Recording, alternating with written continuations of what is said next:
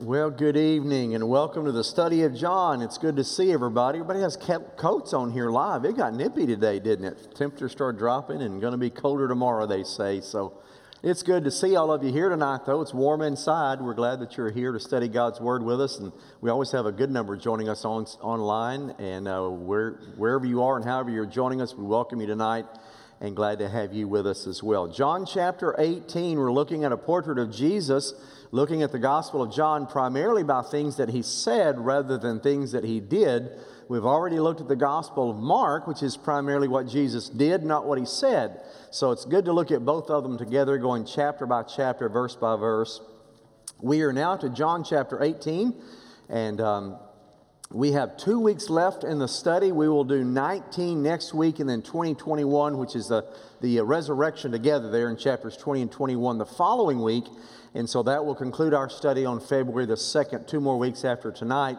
And then on February the 9th, we will begin the book of Revelation, chapter by chapter, verse by verse. I see some of you smiling already. It's going to be fun, isn't it? Revelation is really going to be fun going through that. So uh, I hope that you join us for that every Wednesday night at 6.15, either here on campus or online with us as we look at the book Revelation. Well, grab your device or your Bible tonight. We're in the ESV. I always uh, do our studies from the English Standard Version, and that's where we'll begin tonight. John chapter 18. Some interesting stuff in the passage tonight that we'll look at. Let's pray together and we'll get started. God, thank you for your word. I'm thankful for the fact that it is truth, it is inerrant, it is infallible, it is our authority, Father, in all matters of faith and practice. And that is our confession tonight. So thank you for your word. Thank you for how the Holy Spirit takes the word of God, brings it alive, applies it to our lives. And I pray, God, you will do that powerfully tonight as we look at the arrest of Jesus leading up to his crucifixion. And so, Father, we're so thankful tonight for all that Jesus has done for us. And we pray that you would uh, just bless our study time together this evening as we look at this passage. In Jesus' name I pray. Amen. All right, we're looking at chapter 18. We've arrived now at the betrayal and the arrest of Jesus. Peter is going to deny, to deny Jesus. We're going to be looking at that passage tonight as well. Now, John, as you know, is different than Matthew, Mark, and Luke.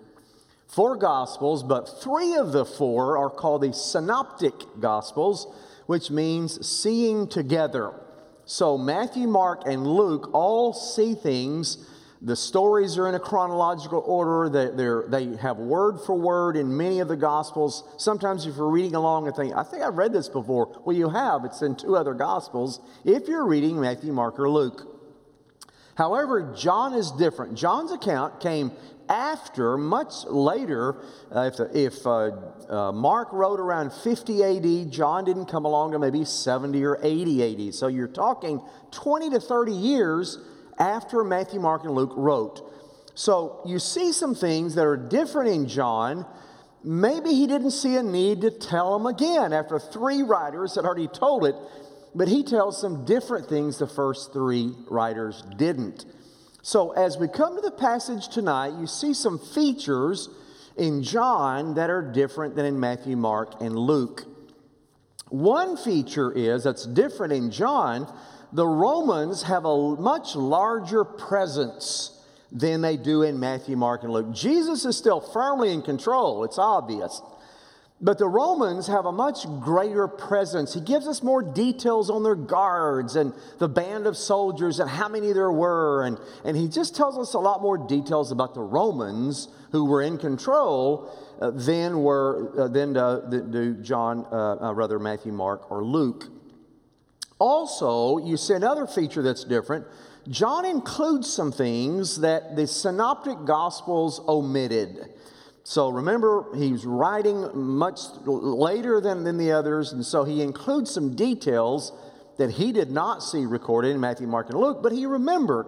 Of course, the Holy Spirit's in all of this as he's inspiring him to write. So you see, John features just a little different as we approach the crucifixion of Jesus. So let's begin, first of all, letter A, uh, number, uh, rather, verses 1 through 11, the betrayal and the arrest of Jesus. Look at verse 1. When Jesus had spoken these words, talking about the prayer from John 17, we looked at last Wednesday night, he went out with his disciples across the brook Kidron, where there was a garden. Now, stop there for a moment.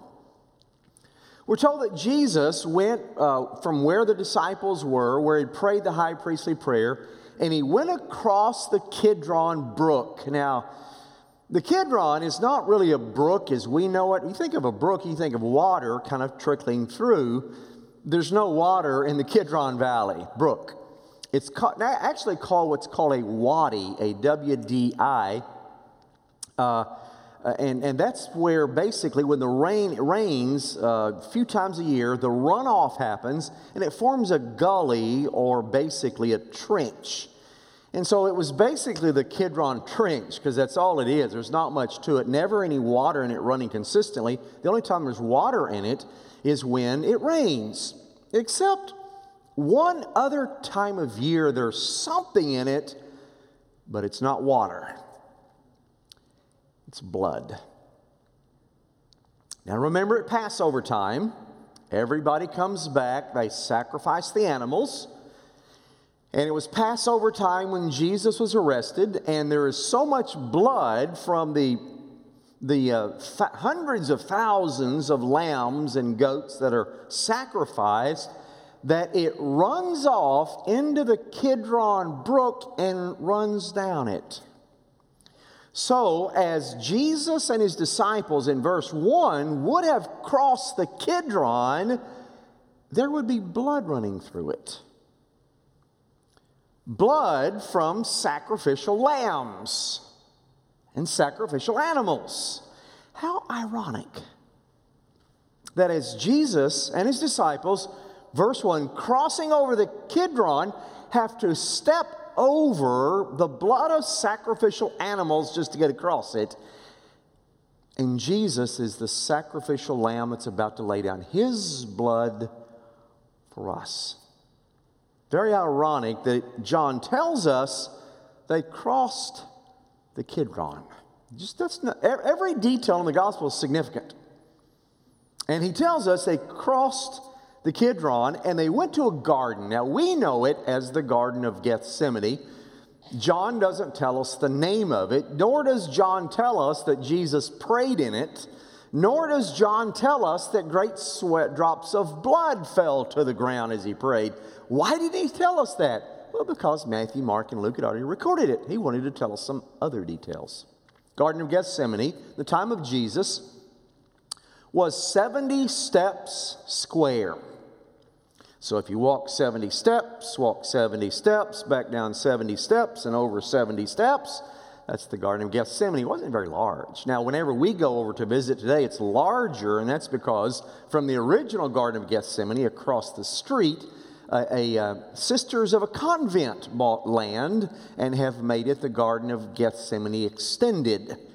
So as you go there and visit with us, it's much larger today. The gar- quote Garden of Gethsemane is not the original one, but the Garden of Gethsemane is much larger today than it was in Jesus' day. Only about 70 steps squared in Jesus' day. Now, as he tells us this, it is interesting. Another thing to note if you remember from the Old Testament, Remember David. David went across after his son.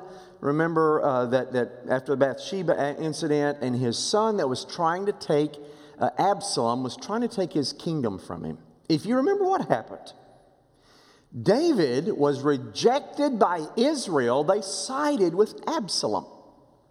So we are told that he went across the Kidron up the Mount of Olives, weeping as he went, the Old Testament tells us. So notice the similarities now between David in the Old Testament fleeing from Absalom and Jesus in the New Testament. Note the similarities. Both of them crossed the Kidron. Both have wept across the Kidron. Both of them had been rejected by their nation. Both of them had been betrayed by someone close to them Absalom, Judas. And in both instances, a hanging takes place. Absalom died of hanging, Judas died of hanging. You notice the similarities between David crossing the Kidron in the Old Testament and Jesus now crossing the Kidron as the son of David, who's going to sacrifice his life for our sins. Very interesting. The interplay and how John tells us specifically some of these details. Verse 2. Now, Judas, um, who betrayed him, also knew the place. For Jesus often met there with his disciples. So remember, Judas now has already betrayed Jesus. The, the, the, the 30 pieces of silver, he knew where Jesus would be because Jesus prayed often in the Garden of Gethsemane, taught the disciples often in the Garden of Gethsemane. So if you're going to go look for Jesus, it's going to be in the Garden of Gethsemane. Judas knew that. So he led the authorities out to have him arrested in the Garden of Gethsemane. But we're not told, John doesn't tell us that Judas kissed him on the cheek when he betrayed him. Matthew, Mark, and Luke told us, but John didn't. But listen to what Judas said, or rather, uh, John said about Judas, verse 3. So Judas, having procured a band of soldiers and some officers from the chief priests and the Pharisees, went there with lanterns and torches and weapons. So stop there for a moment and notice that as Judas is leading the authorities out to arrest Jesus, they got a band of soldiers. Now, what is a band of soldiers? In the, in the Greek, it, the, the words that are used there could mean anywhere from 200 to 600. Some theologians say they're up to 600. I've seen even some theologians say up to 1,000. Probably the wording that's used there, it's up to 600, but a minimum of 200. Think about this.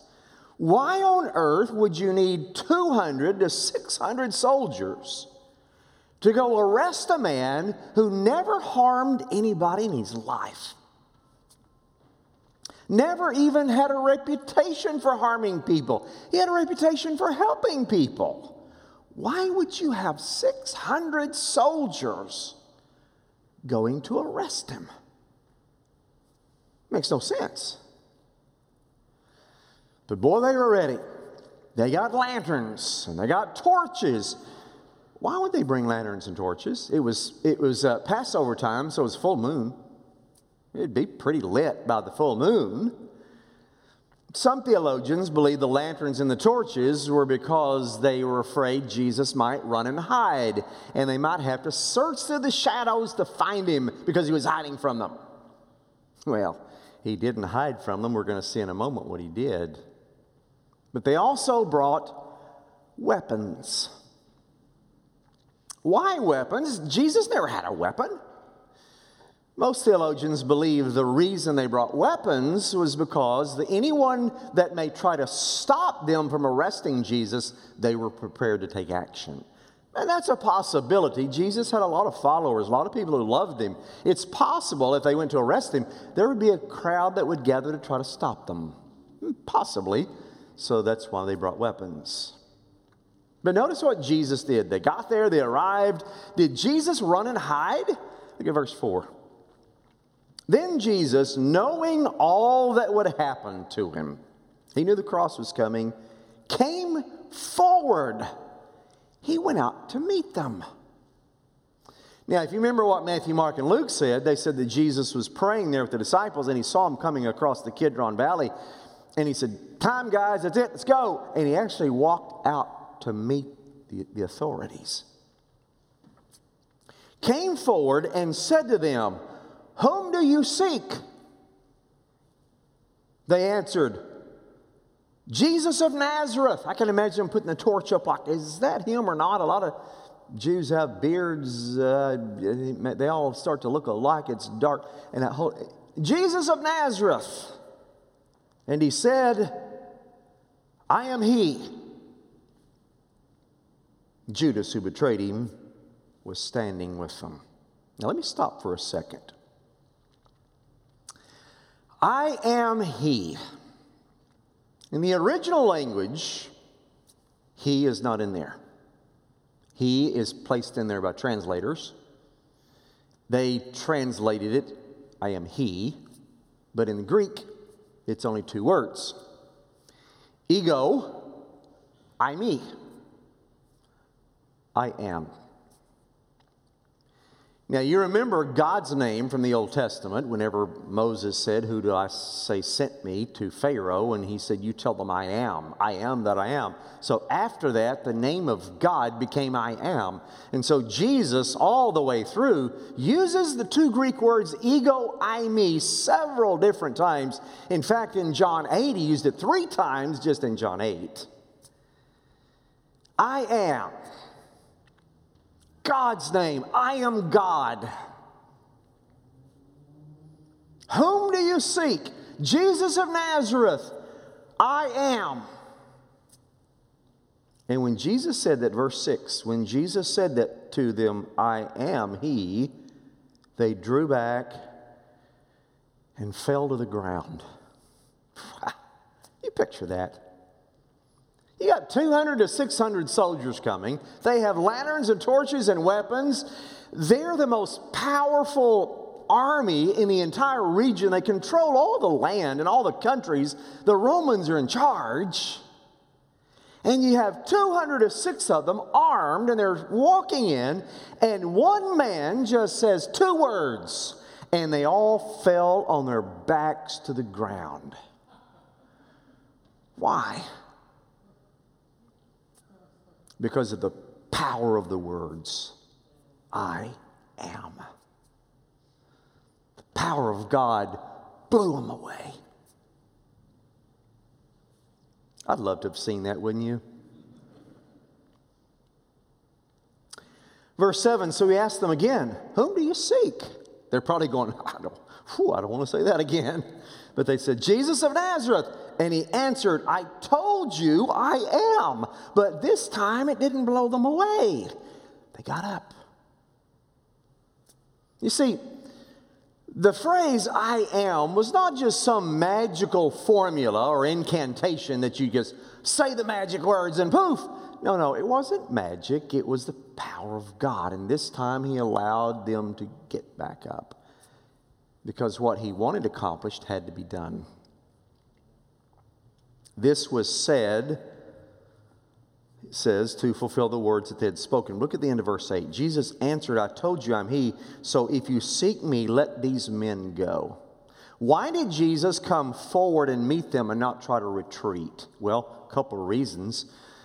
Uh, obviously, well, actually, about three reasons. One is Jesus knew what he had to do, and, and he was he he knew the cross was waiting. He wasn't trying to run from it. But second of all, he's trying to protect his disciples. He did not want the authorities arresting the disciples and killing them. Because if you remember in the last chapter, Jesus prayed, Oh, Father, of all the disciples you gave me, I didn't lose a one of them, except Judas, who it was predetermined anyway. I didn't lose any of them. But now he wanted to make sure he still didn't lose them and he was protecting the disciples, and also he was revealing the evil intent of Judas. So he came forward to meet them. Verse 9 This was to fulfill the word he had spoken of those whom you gave me, I have lost none of them. That's what I just mentioned from John 17.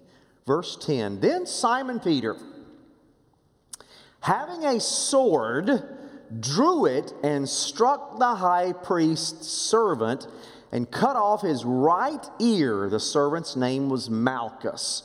Stop there for a moment. A couple of interesting things. So they arrest Jesus, and Simon Peter thought, okay, it's on, buddy. He's the Messiah, which means he's going to reveal himself as a military leader, which means he's going to overthrow the Romans, which means they've arrested him, and it's time. He is going to, he's going to blow the Roman army away, and he's going to take over, and the Jews are going to rule. Ah, let's get started. So he reached in and he pulled out a sword thinking it was a military kingdom. Now, how in the world does he hide a sword? Well, the word that's used in the Greek language is meant a dagger. So we think of a sword as something long. It'd be kind of, it'd be obvious he had it. But many, many Jews, in the, in, especially the zealots, what's called the Sicarii, they would, underneath their cloak, would hide a small dagger. It was curved on the end like a sword, but it's just a small dagger. And they would hide it on the inside of their left waistband and cover their with a cloak. And that way, at any moment, they could reach under their, their, their, their cloak and, and they've got it. It's a defense weapon. So they go to arrest Jesus, and Peter reaches in, it's dark, and pulls out a dagger. He's ready to go. And he cut off Malchus' right ear. Now, if you're standing facing somebody, how do you cut off their right ear? Unless you're left handed.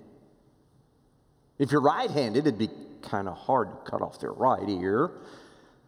So, and we're not told he's left handed. If people were left handed in the Bible, we're told that one of the judges was a left handed judge because it's very unusual to be left handed.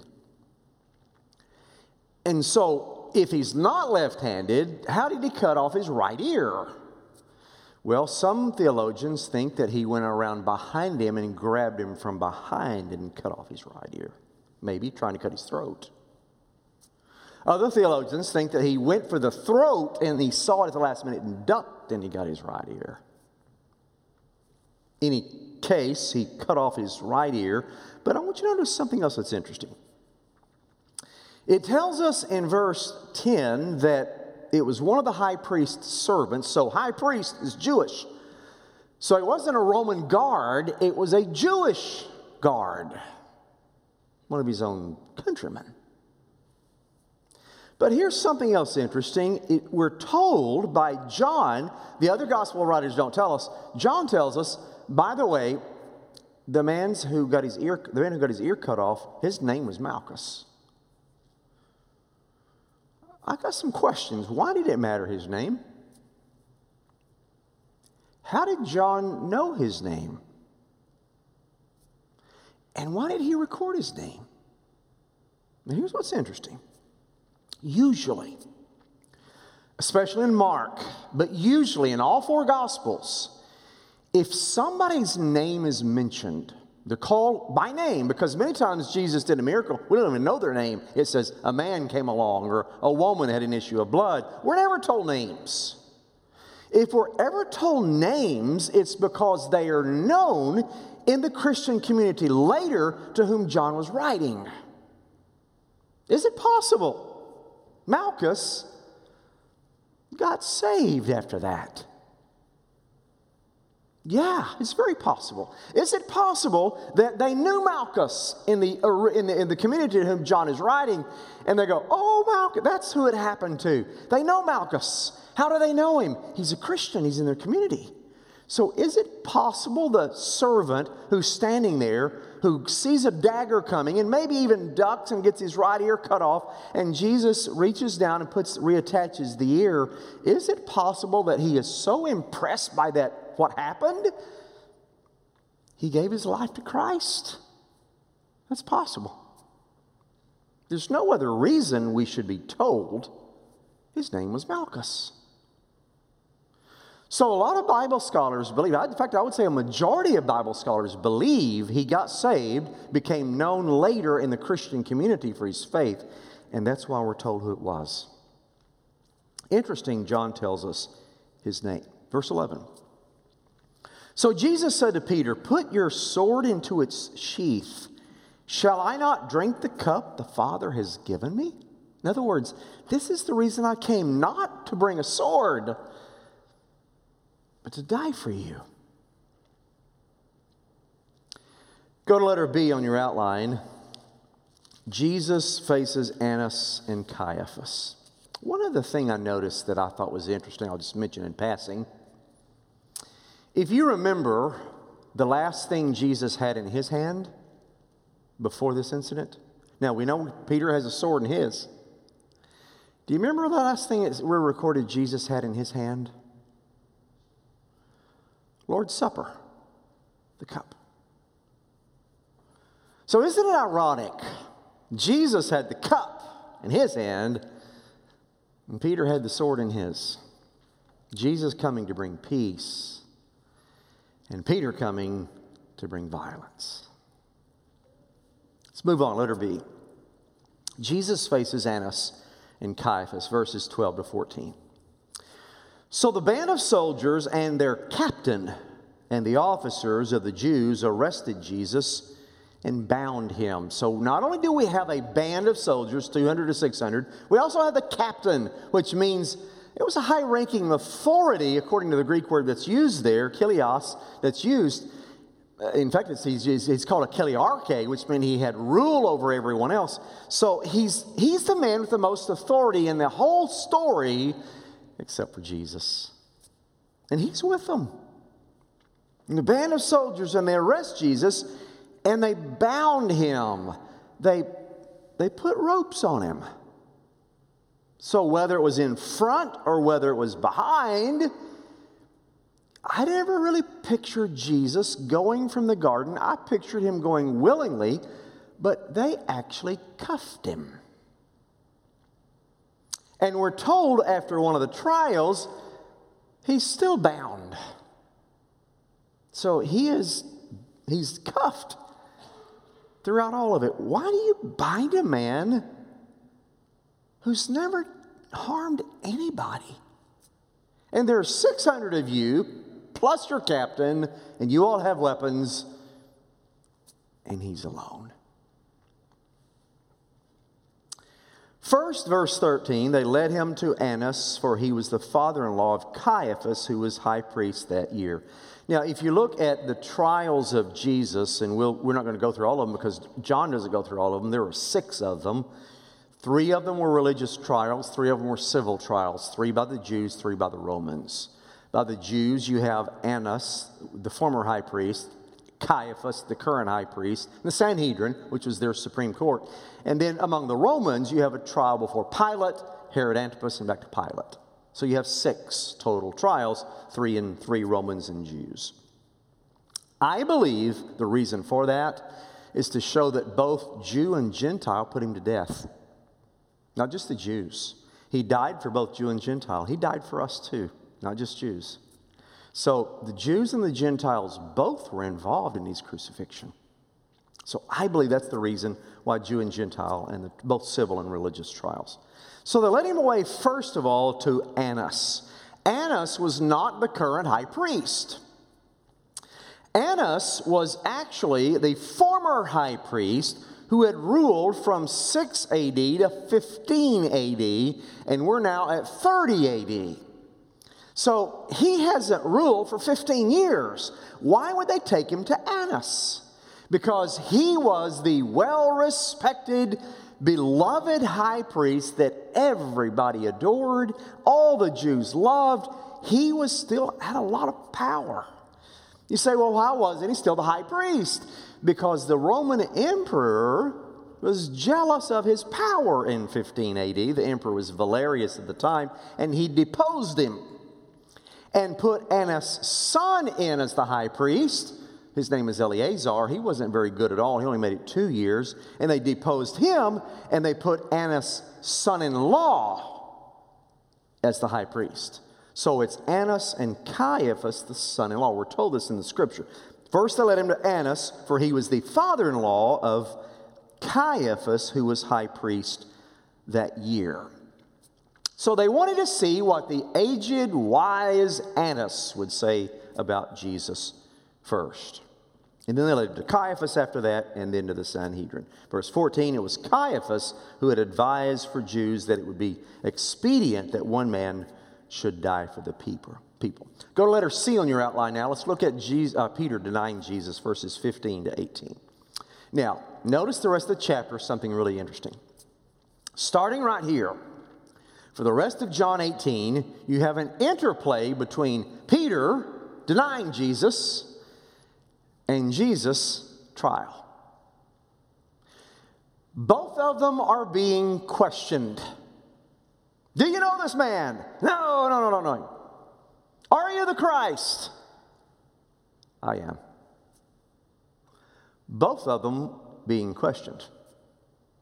And you have an interplay back and forth. You know, it's like you're watching a movie, they have one scene, they cut away to another scene, back to this scene, back to that scene. That's exactly what John's doing. Peter denying Christ, Jesus being tried uh, with his trial. Back, back to Peter, he denied him a second time, back to Jesus. Back to Peter, denied him a third time. And there's an interplay showing that Jesus and Peter are doing two totally different things. One is denying under questioning, one is admitting under questioning. John Calvin said years ago that Peter was a lot more sharp with his, if he had been as sharp with his words as he was with his dagger, he'd have been a lot better off. Because with his dagger, he was tough. But when it came time to confess with his mouth, he was weak. So let's look at verse 15.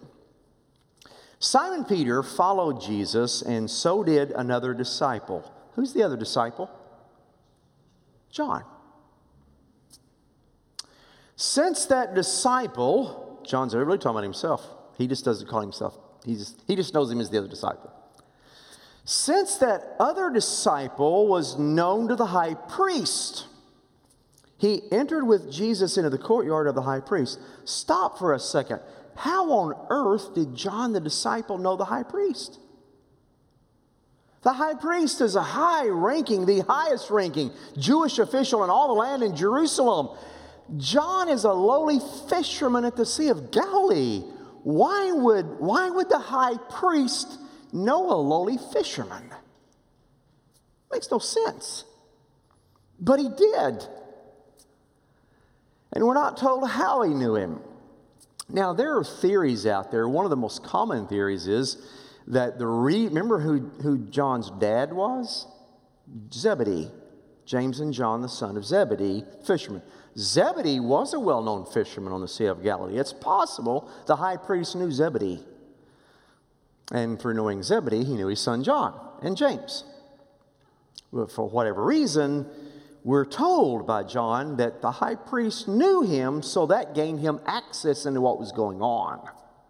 The other disciples couldn't come in because they closed the doors, but the guard knew John, so he let him in. Verse 14, or rather uh, 16, but Peter stood outside at the door. So John got to get in, Peter had to stand at the door. So the other disciple, who was known to the high priest, went out and spoke to the servant girl who kept watch at the door and brought Peter in. So they wouldn't let Peter come in. John said, I, I know him, he's with me. It's okay. Okay, so the servant girl opens the door and lets him in. So it's John and Peter, and now they're in where Jesus. So Jesus is just over here across the courtyard. Peter's over here. It's so close. If you actually stand there when we go to Israel, you'll see how close it is. If it's close enough, you can hear. Jesus could hear Peter deny him because we're told after the final denial, Jesus turned under trial and looked at Peter. Like, I told you so. So it's close enough to hear what's going on. But now the servant girl spoke up, was at the door. She said to Peter, verse 17, You also are one of the man's disciples, are you? She said it in a rather demeaning way and kind of disparaging of Jesus. Notice she didn't even say Jesus' name. He's that man. If you don't really want to call somebody's name, you don't really like them. Oh, it's that person. You are one of that man's disciples, aren't you? And he said, I am not. When they went to arrest Jesus, what did he say? I am. What does Peter say? I am not. And now the servants and officers had made a charcoal fire because it was cold. And they were standing and warming themselves. Peter also was with them, standing and warming himself. Stop right there for a moment, something fascinating. As I mentioned, every time you see a detail in the gospel, it's there for a reason. Is the fire a charcoal fire? Why did it say a charcoal fire? Why not just say a fire? Why did it tell us the fire is made of charcoal?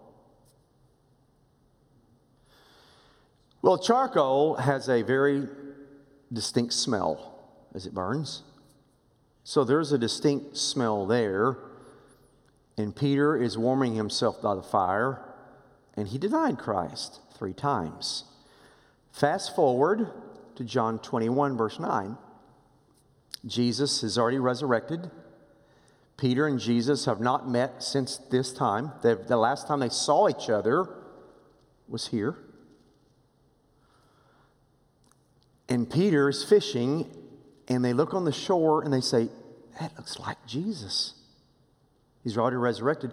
So Peter takes off his outer cloak, jumps in, swims to land, and we're told in John 21 Jesus had a fire going, cooking breakfast for them over a charcoal fire, we're told in chapter 21, verse 9. The smell. Peter was reminded with Jesus of the denials. Both were under charcoal fires, we're told from John. It was Jesus' way of saying, Peter, the last time I saw you, there was a fire going over charcoal. You remember it? That smell? Do you remember that smell? But he restored him three times rather than uh, from, based on Jesus, Peter's denial three times. So the charcoal fire is really interesting. It's mentioned in verse 18. Comes into play later, 21 9. We'll see it in two weeks. Next, go to letter D on your outline. The high priest questions Jesus, verses 19 to 24. The high priest then questioned Jesus about his disciples and his teachings. Jesus answered him, I have spoken openly to the world. I've always taught in synagogues and in the temple where all the Jews came together. I've said nothing in secret. Why do you ask me? Ask those who've heard me what I said to them. They know what I said. So Annas was wondering, what did you teach and exactly what did you say? And Peter said, and Jesus said, I didn't say anything in secret. You can ask my disciples. That doesn't sound disrespectful, does it? Well, one of the guards thought it was disrespectful to the venerable, wise old Annas, and he got angry, and so he struck Jesus with his hand. Verse 22 When he had said this, these things, one of the officers standing by struck Jesus with his hand, saying, Is that how you answer the high priest? Jesus answered, if what I said's wrong, bear witness about the wrong. But if what I said's right, why do you strike me? Now, it says they struck him with his hand. We envision like a slap, right? With your hand, you just hit somebody. It's not what happened. The word that's used there for hand is the base of the palm of your hand whenever you hit somebody like that. You take your palm of your hand, the base of it, and you hit somebody like that, it can do some damage.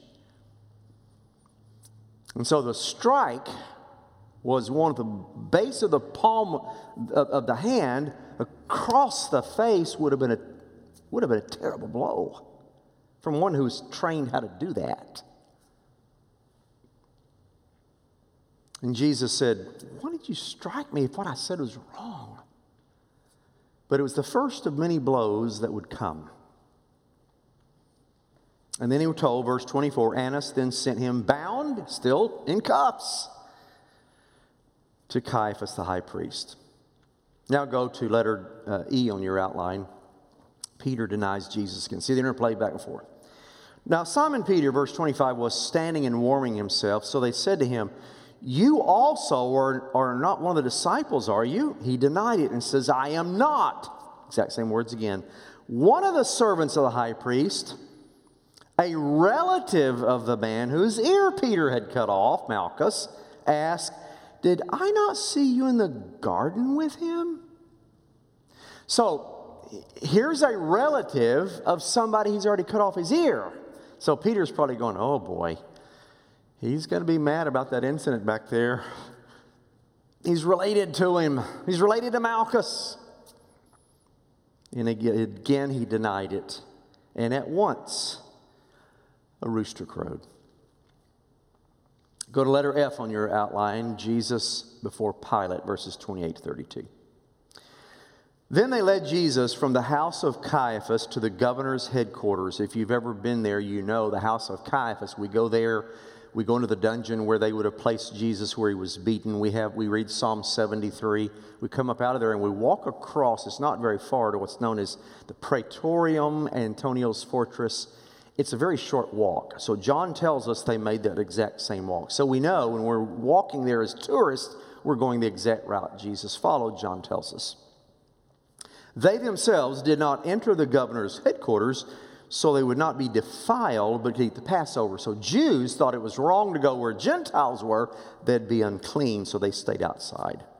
So Pilate went outside, verse 29, and to them and said, What accusation do you bring against this man? Again, didn't call him Jesus. Verse 30, they answered him, If this man, they didn't say Jesus either, were not doing evil, we would not have delivered him over to you. Pilate said to them, Take him yourselves and judge him by your own law. That's the Jewish law. The Jews said to him, It's not lawful for us to put anyone to death. And that's correct. The Jews could condemn somebody, they couldn't put them to death. This was to fulfill the word that Jesus had spoken about what kind of death he was going to die. Because the Jews would have stoned him, and that's not the kind of death the Old Testament prophesied he would have. That would have been stoning, that would have broken bones. Not one of his bones would be broken, the Old Testament said. So to fulfill that, he was not killed by stoning, but by crucifixion. You then go to the last one, uh, letter G on your outline. My kingdom is not of this world. We'll finish up 30, 33 to 40. So Pilate entered his headquarters again and called Jesus to him and said, Are you the king of the Jews? You see, the only thing Pilate was worried about was somebody taking his kingdom. He didn't care if Jesus claimed to be God. Pilate didn't believe in God himself. He didn't care if he blasphemed. He didn't care if he broke every Jewish law. He didn't care about anything about the Jews. All Peter wanted to know was Are you trying to get my job? Are you the king? And Jesus answered, do you say this of your own accord, or did others say it to you about me? Kind of an interesting response. Pilate answered, Am I a Jew? Your own nation and the chief priests have delivered you over to me. What have you done? Verse 36 Jesus answered, My kingdom is not of this world. In other words, don't be afraid for your kingdom. My kingdom is not here, it's in another place. My kingdom is not of this world. If my kingdom were of this world, my servants would have been fighting that I may not be delivered over to the Jews. But my kingdom is not from the world. And Pilate said to him, So you are a king? Jesus answered, You say that I'm a king. For this purpose, I was born, and for this purpose I've come into the world to bear witness to the truth. Everyone who is of the truth listens to my voice. And Pilate asked the famous question What is truth? Interestingly enough, our culture is still asking the same question and coming to the same wrong conclusions. Jesus is still the truth. After he had said this, he went back outside to the Jews and told them, I find no guilt in him. Verse 39, but you have a custom that I should release one man for you at the Passover. So, do you want me to release to you the king of the Jews? They cried out again, Not this man, but Barabbas. Now, Barabbas was a robber. Let me explain that. We'll close. Pilate made a huge mistake. He wanted so badly to be liked. He interviewed Jesus, didn't find anything wrong with him, nothing that he had done wrong. So he wanted then to send him back to the Jews, but he knew the Jews did not want him sent back, they want him killed. So he tries to strike at a deal with them. He tries to do something. Well, let's, I want to appease the Jews, but I don't want to kill Jesus. So let's see if I can do both. He really want, he's a people pleaser. So he said, okay, okay, okay. You, you have one custom, you Jews have a custom that uh, every year one criminal is released as an act of mercy. And he's thinking, we got Barabbas in there who is a known murderer, and Jesus, they're going to choose Jesus. And I don't have to kill him. But boy, was he wrong. So he cried out, Who do you want? They cried out, Not this man. Give us Barabbas and crucify Jesus. And here is his mistake. We're not told here what robbing Barabbas did, but Mark gives us a clue. Barabbas was an insurrectionist. He was a devout Jew who tried to overthrow the Roman government, and in the process, led an uprising and killed a man. In the uprising, so the Romans arrested him, angry because he had killed one of their own Roman soldiers, and threw Barabbas in jail. Barabbas was hated by the Romans because he's a faithful Jew trying to overthrow them and killed a servant, a Roman soldier. So the Romans hated him. And now, Pilate, who is Roman, is about to release him and let him go. It'd be like someone letting, if the 9 11 mastermind was still alive, letting him go. What would Americans think? They'd be outraged. Well, so were the Romans. We're not told this, history tells us.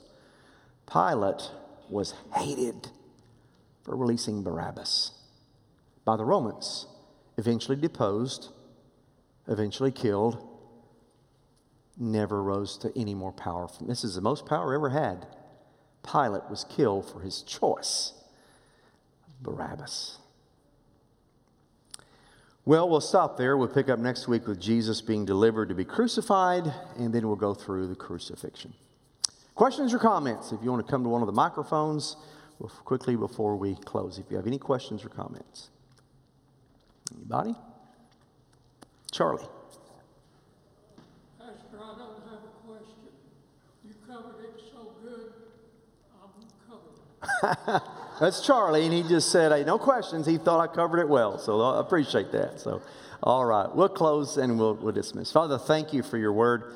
Thank you for Jesus. Lord, just, the, just reading the account makes us love you even more. And so I pray that you'd continue to direct us this week. Help us to walk with you even closer this week because of what you've done for us. In Jesus' name I pray. Amen. God bless you. Have a good week. We'll see you Sunday.